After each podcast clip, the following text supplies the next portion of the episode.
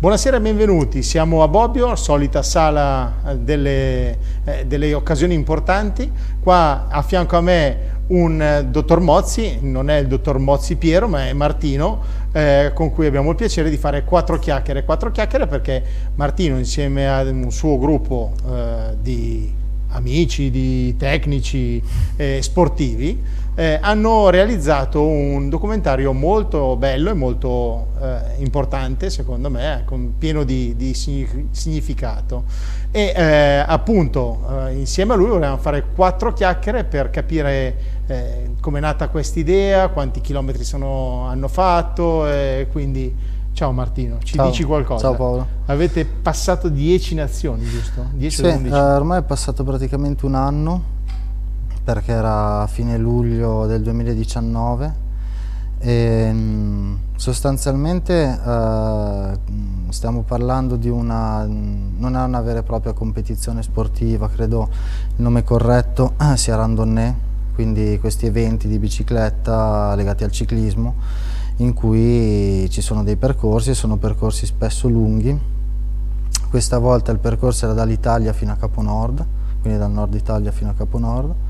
Io sono venuto a conoscenza di questa cosa eh, grazie a Natale Gentile, che è un, uh, un ragazzo che ha, um, che ha seguito la dieta sostanzialmente per alcuni problemi legati alle articolazioni delle gambe scusa Natale se dico queste cose, me l'avevano già detto tanto.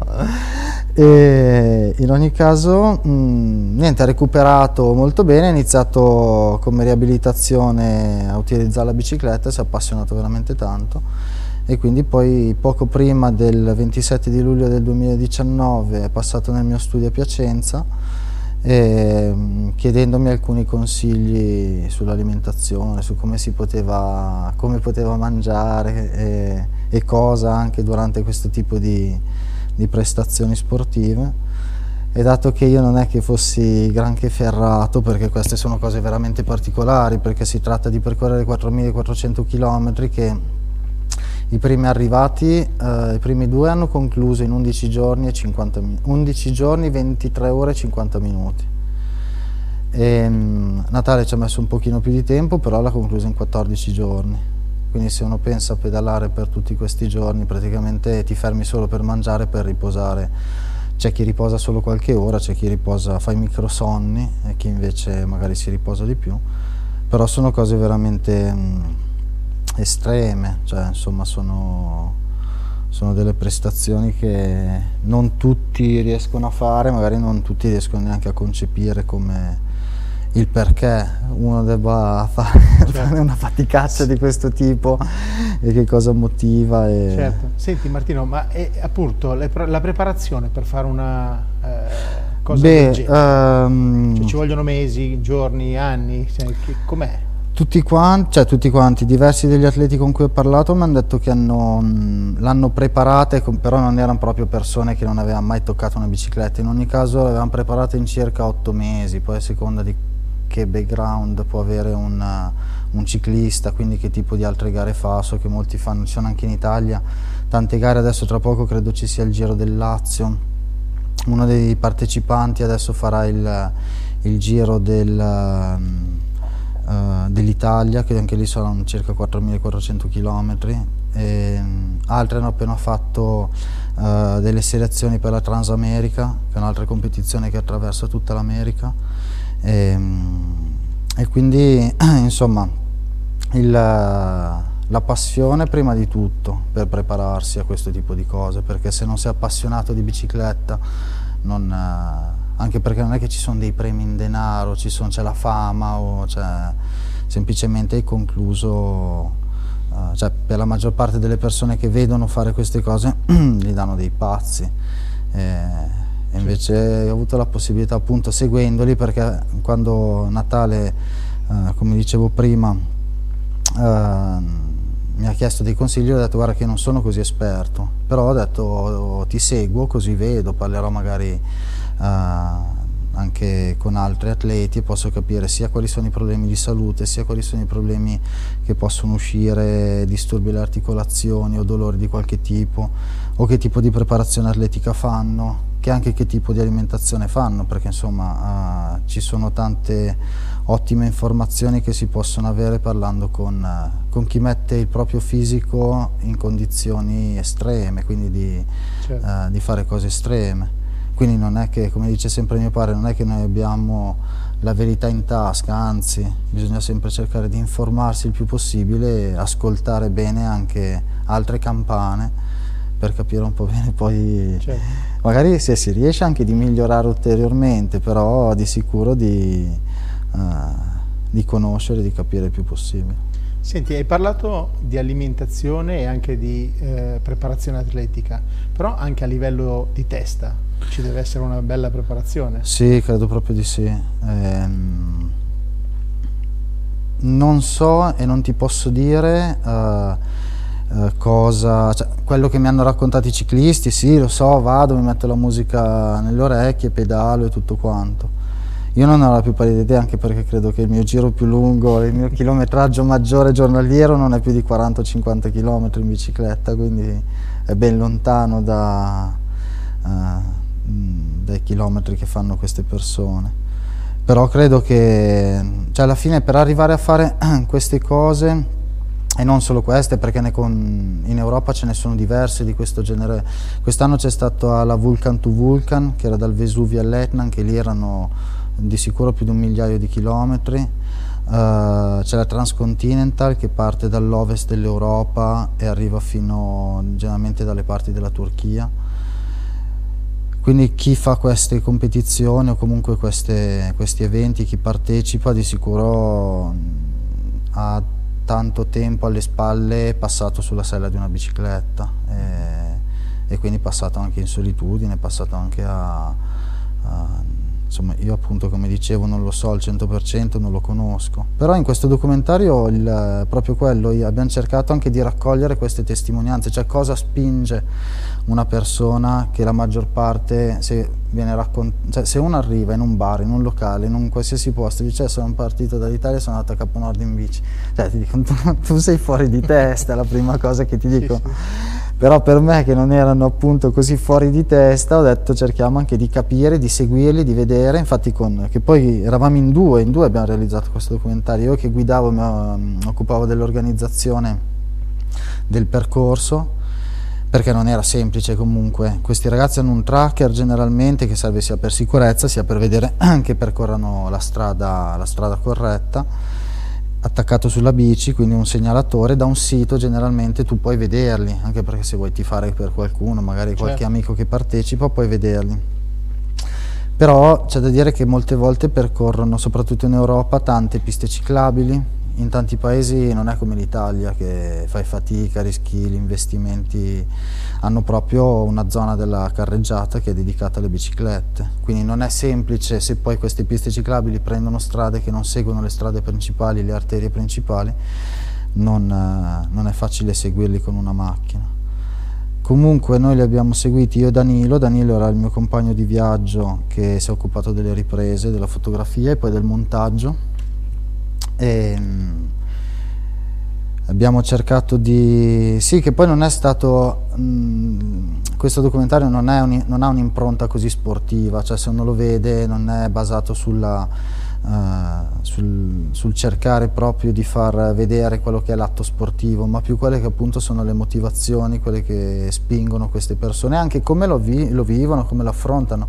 Le storie di chi parla, ci sono alcuni italiani, altri stranieri, che sono tutte molto diverse, vanno da persone che avevano problemi di salute, hanno iniziato a pedalare, hanno ritrovato nella bicicletta un, uno strumento validissimo per recuperare, e altre persone per motivazioni magari anche molto più profonde, chi aveva perso qualcuno e voleva farlo per eh, onorare la memoria o cose del genere. Un ragazzo l'ho visto alla partenza, ehm, la stava percorrendo con una bicicletta come quella di Zanardi, quindi quelle che chiamano le handbike.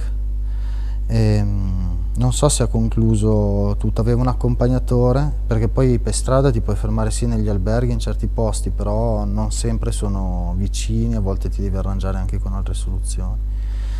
E, ehm, Beh, quindi ci sono st storie molto varie, storie molto interessanti e poi è stata un'ottima occasione per fare cioè, delle amicizie o di essere, legarsi molto a queste persone perché eh, sia da parte loro che da parte mia, appunto poi quando sono arrivati alla fine proprio erano loro che quando mi vedevano scattare qualche foto, fare qualche ripresa, proprio dire, cioè avevano voglia di raccontare eh, il loro viaggio, perché poi è quello, un'avventura, un viaggio, di come l'hanno vissuto, di come dei momenti più belli, dei momenti più brutti, dei momenti duri, difficili, che in due settimane su una bicicletta può capitare qualsiasi cosa. Eh, cioè, poi la prima, la prima tappa era il passo del San Bernardo, che è 2000 e passa mentre sono 33 km, 34 km di salita. Cioè, è assurdo. No, anche il... perché tu hai detto 11 giorni e qualche ora, quello che è arrivato sì. prima, e sono 4400 km. Sì, facevano... La matematica è quella sì. lì. Cioè, sì, sì, sono circa 400 km al so, giorno. Eh, non sempre, però il giorno che ha pedalato di più mi ha raccontato questo ragazzo che la sua voce è una di quelle narranti del, del documentario, un giorno per recuperare uno che era in testa ha fatto 400 km. Sì. Senti, eh, momenti sì, momenti no, ci sono stati anche momenti no per qualcuno? Comunque... Cioè, il momento tipo, più no per me è una stupidata in confronto, in confronto, a quello dei ciclisti perché al massimo mi si è bucato il materassone su cui dormivo nel furgone perché c'era un coltello appoggiato e per i ragazzi invece di sicuro mh, sul passo del Gran San Bernardo l'acqua la, che veniva che poi per ognuno la gara è diversa perché essendo diversi i partecipanti più di un centinaio erano. Se eh, cioè la gara dei primi magari era diversa da quella del cinquantesimo perché non ti dice che abbia per forza beccato la pioggia a seconda del ritardo dell'anticipo se aveva beccato un tratto magari l'aveva fatto di notte un tratto l'aveva fatto di giorno con più caldo con meno caldo però da quello che mi ha raccontato il momento peggiore è stato dal nord della Francia dal Belgio fin verso la Danimarca perché dovevano prendere un traghetto eh, che è quello che dalla Danimarca andava a Oslo, quindi altrimenti il giro sarebbe stato veramente lungo. Certo. Comunque, uh, quindi c'era un traghetto al giorno, se lo perdevi rischiavi di restare, mh, mm, perdere una giornata e c'era un caldo assurdo, in Germania c'era un caldo veramente nella zona di Amburgo, era mortale. Mm. E, e, so che diversi, abbiamo fatto delle riprese all'arrivo uh, dei traghetti, quindi da, uh, Friedrichshafen, mi sembra che si chiamasse il, eh, il porto, per arrivare a Oslo. E, sì, sì, è stato, secondo me da quello che mi ha raccontato, da quello che ho capito è stato quello, poi può essere, abbiamo incontrato anche passando, abbiamo visto dei ciclisti che avevano le, ruote, le gomme bucate, cose di questo genere, quindi incidenti di percorso, qualcuno aveva rotto il cambio, insomma eh, sono tanti chilometri, quindi anche l'attrezzatura che uno utilizza. Eh, spostati. Se no poi la mamma non vuole che...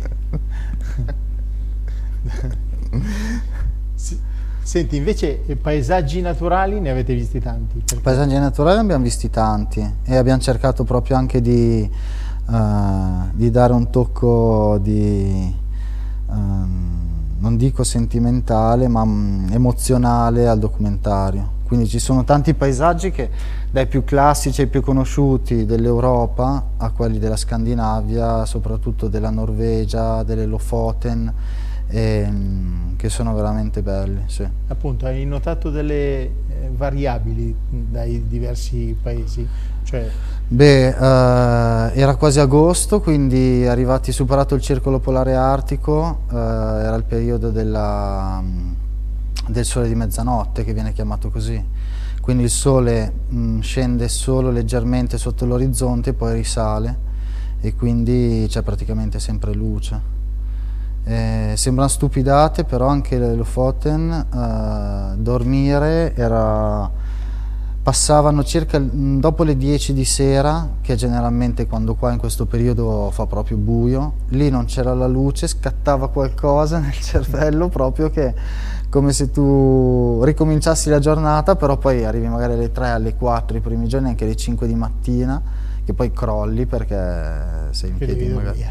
Sì, devi dormire poi col fatto che, non- che c'è luce, che è più semplice guidare, delle volte abbiamo fatto 11 ore di, ho, ho fatto 11 ore di, di guida eh, continuata, poi uno dice vabbè non è chissà quanto, anch'io prendo, vado in Sicilia, faccio 11 ore, ok, però in, eh, in Norvegia ci sono una marea di renne che attraversano la strada, eh, mm, quindi eh, non bisogna, ma anche le alci, ti- ci sono un casino di animali che attraversano la strada, quindi bisogna stare sempre molto attenti.